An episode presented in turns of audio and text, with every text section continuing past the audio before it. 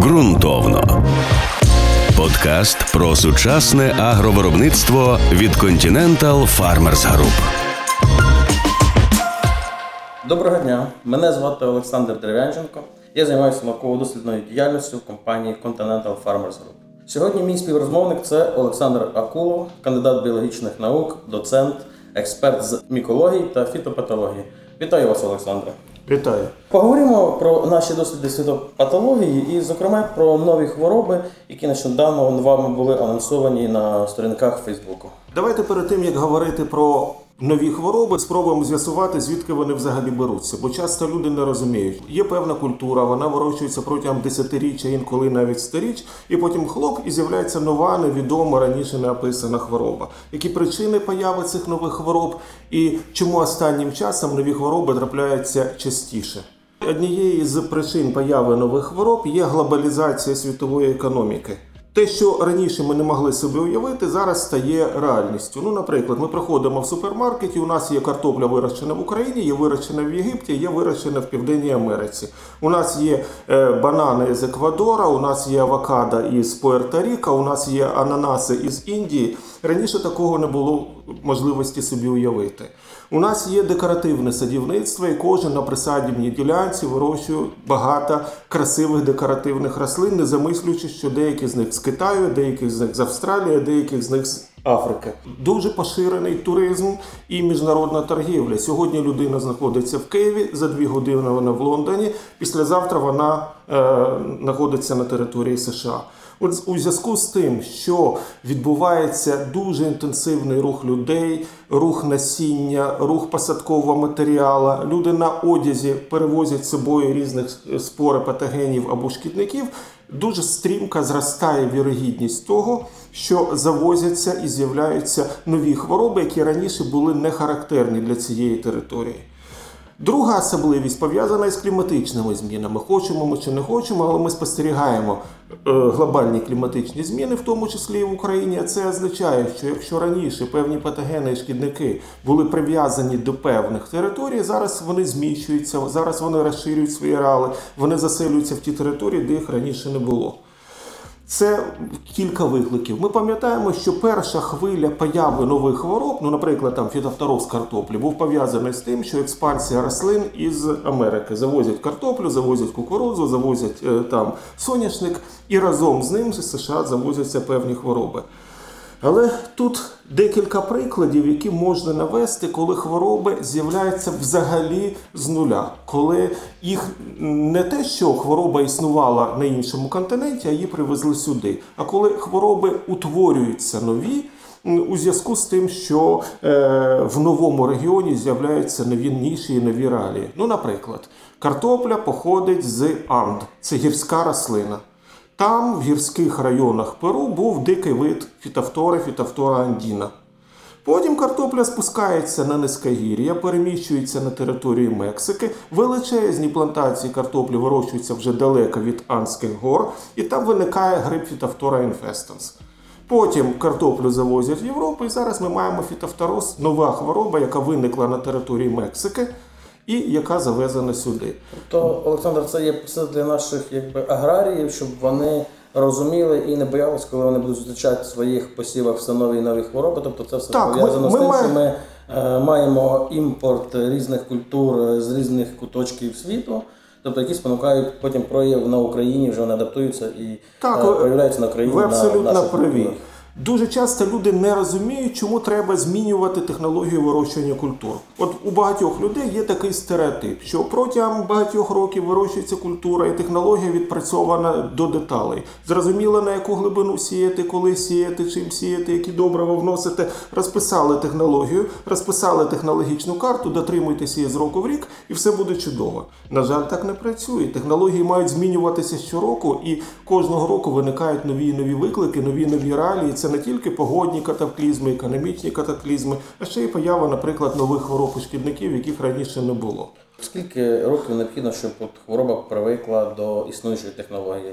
Е, Не часто кожен рік змінювати, тому що ти не встигатимеш оцінювати саму систему, е, саму технологію вирощування. Це визначається біологічними особливостями збудника. Ну, наприклад, якщо казати про паразитичні гриби, то чим більше спор утворює патоген, чим більше поколінь спор за сезон вегетації утворює патоген, і чим легше спори поширюються на великій відстані, тим швидше виникнення резистентності. Ну, наприклад, септоріоз пшениці. Утворює одне, два, у дощові роки три покоління спор за сезон. Ці спори розносяться тільки бризками води на невеличку відстань. Відповідно, потенціал репродуктивної розмноження і розселення патогену невеликий. Беремо борошнисту расу пшениці. Вона після зараження утворює спори ледь не за там тиждень. Вона утворює десятки поколінь спор за період вегетації. Спори поносять, переносяться вітром на сотні кілометрів. Це означає, що якщо виникає мутація резистентності, рік два, і вона повністю звикає до препарату, причому не на локальному полі, а на величезних територіях, які охоплюють багато країн. І тому ми зараз бачимо, що на, пшениці, наприклад, підібрати фунгіцид для контролю септоріозу легше, а підібрати фунгіцид для контролю борошнистої роси складно, бо майже до всіх діючих речовин вона звикла. Ґрунтовно. Подкаст про успішне землеробство. Ґрунтовно. Олександр, розкажіть, будь ласка, про нову хворобу, яка ось нещодавно з'явилася на полях України. Це є філодія, да? хто її провокував, коли ви вперше з нею зустрілися, да? і які от є особливості або е, в майбутньому, що очікувати від даної хвороби, ризики, е, зниження врожайності і як з цим боротися?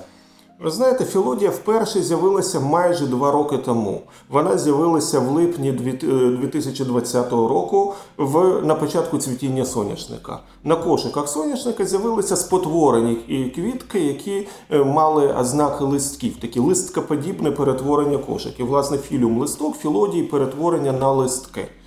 Ця хвороба була не сильно поширена. Ну, це максимум там 5-7% в межах поля, зазвичай значно менше. Але ну вона викликала певне занепокоєння і у аграріїв України, і у аграріїв світу. По-перше, тому що соняшник це економічно важлива культура в Україні. З другого боку, тому що Україна світовий лідер з вирощування соняшника і соняшникової олії. Відповідно, поява якоїсь невідомої незнайомої хвороби викликала занепокоєння. Причин, чому вона виникла, що це за хвороба, яке її походження, яка шкодочинність, було абсолютно не з'ясовано, невідомо. Хтось сказав, що це вплив стресових факторів, хтось припускав, що це якісь генетичні аномалії в самій рослині і так далі. Але на що слід звернути увагу? Що квітка еволюційно виникає із пагана. Квітка це модифікація пагану. Ну, наприклад, чашелистики, пелюстки, е, тичинки. І, власна, маточка квітки це відозмінені листки. І філодії це можна сказати повертання квітки назад в зворотній шлях і перетворення квітки на паган. Є певні генні регулятори, які кажуть, у що перетворюється та структура, той зародок. В даному випадку буде гілка з листками, в даному випадку буде квітка з пелюстками. Якщо збити роботу генів регуляторів, то ми можемо квітку назад повернути до архаїчних рис. Причини, чому так відбувається, були невідомі і не з'ясовані. Але ще в 2020 році я припустив, що це має бути фітоплазма. Чому фітоплазма? Ну тому що відомі на той момент на айстрових фітоплазмози, наприклад, жовтуха айстра, викликає дуже схожі симптоматиці. По-друге, було відомо, що всі фітоплазми, незалежно від їх походження, продукують білок філаген, який здатен впливати на роботу генів регуляторів, викликати такі е, симптоми. Тобто не, не був відомий патоген, не була відома причина, але припущення було про те, що це інфекційна хвороба і що це е, хвороба викликана е, бактеріями фітоплазмами.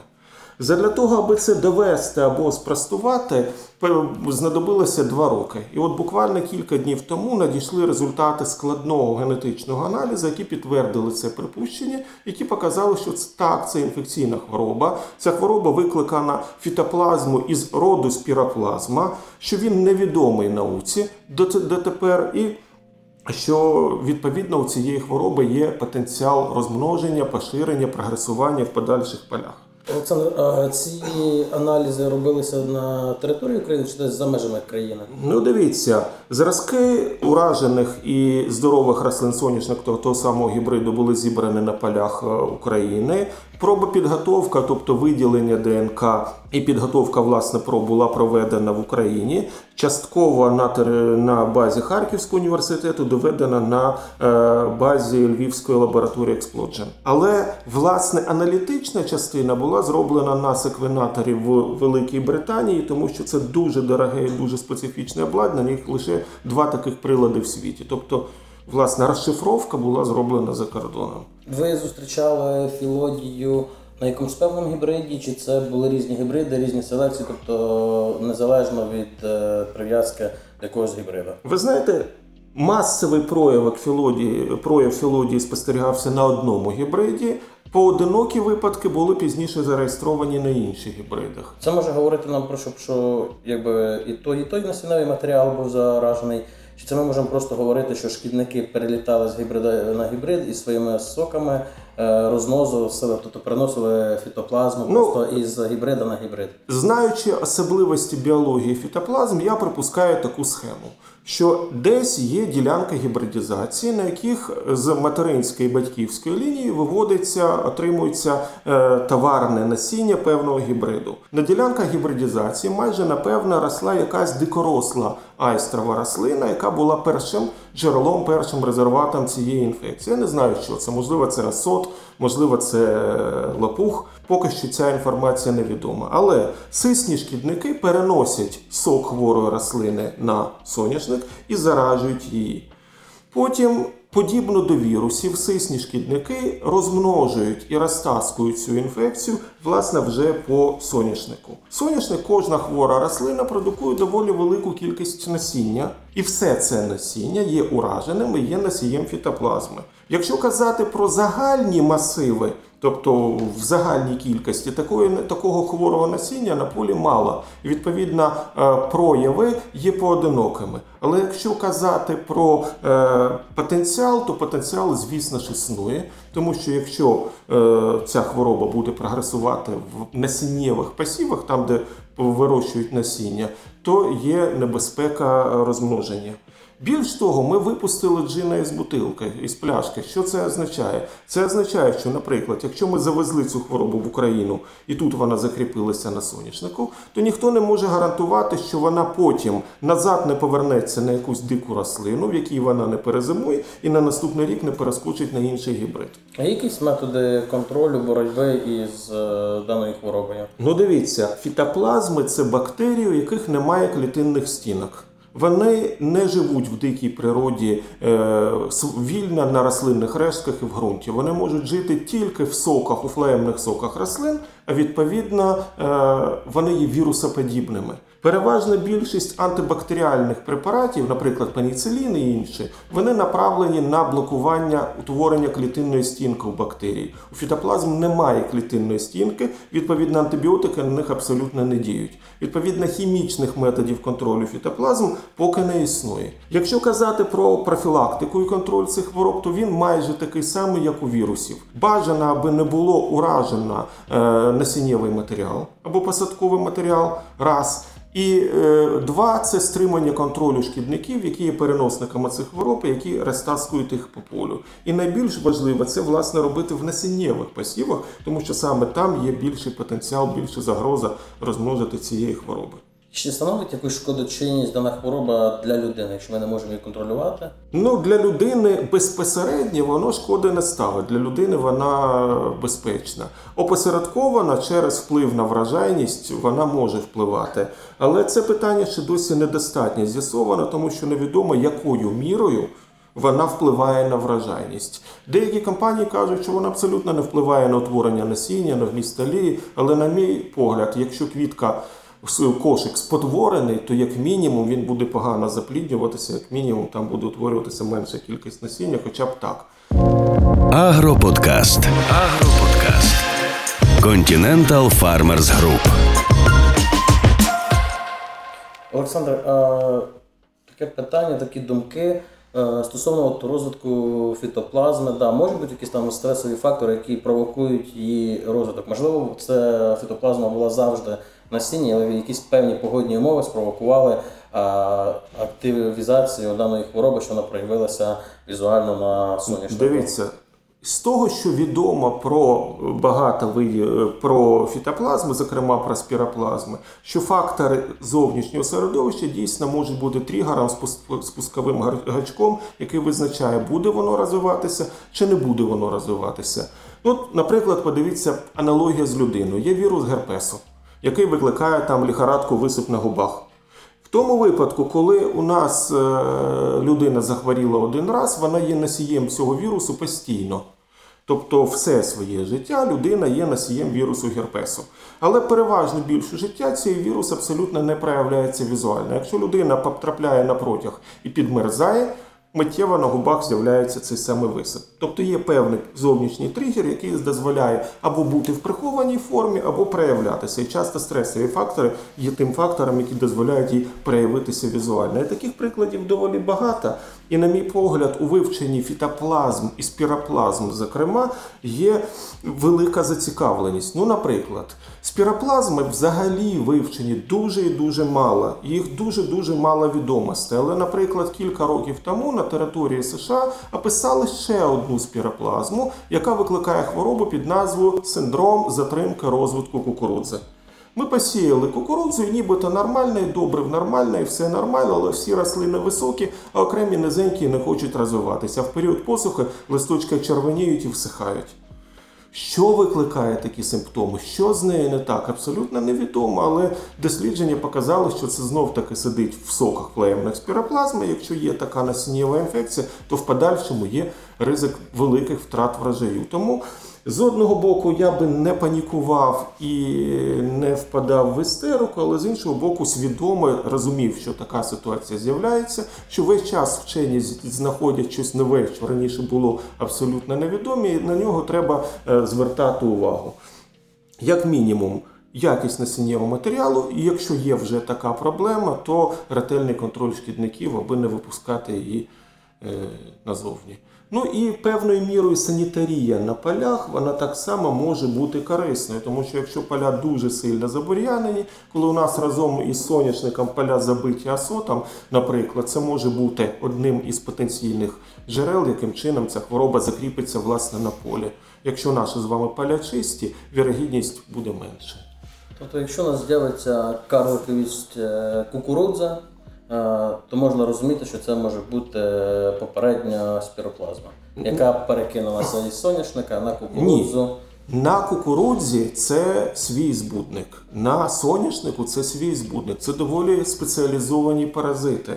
Е, соняшниковий не загрожує кукурудзі, кукурудзяний не загрожує соняшнику, але їх особливості біології, прояви є певною мірою схожими.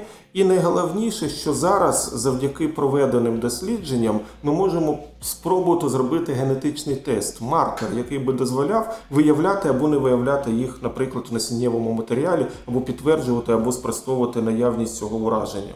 Подивіться, робити.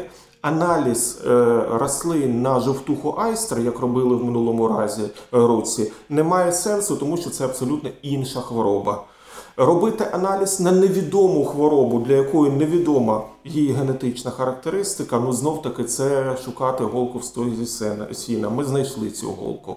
Е, зараз з'являються певні інструменти, як зробити це дешевше, ефективніше і простіше. Якщо е, вам понадобилося на визначення філодії два роки, то можна говорити, що в перспективі це можна буде скоротити до року, можливо, там навіть до місяцю часу. В перспективі, якщо буде розроблений експрес-тест, то аналіз буде займати приблизно так само, як тест на ковід. Сьогодні людина здає, завтра отримує результат. Тобто цей експрес-тест можна розробити ну не дуже складно. Скільки щороку ви виявляєте нових неописаних хвороб в Україні в цілому? От щорічно, яка кількість? Ну, ви знаєте, все ж таки на сільськогосподарських рослинах виявляти нові для науки і невідомі хвороби, ну це доволі складно. Хоча бувають і е, несподіванки. Е, на сої і на кукурудзі були виявлені нові види фузаріїв. От нещодавно виявлена ця фітоплазма на соняшника.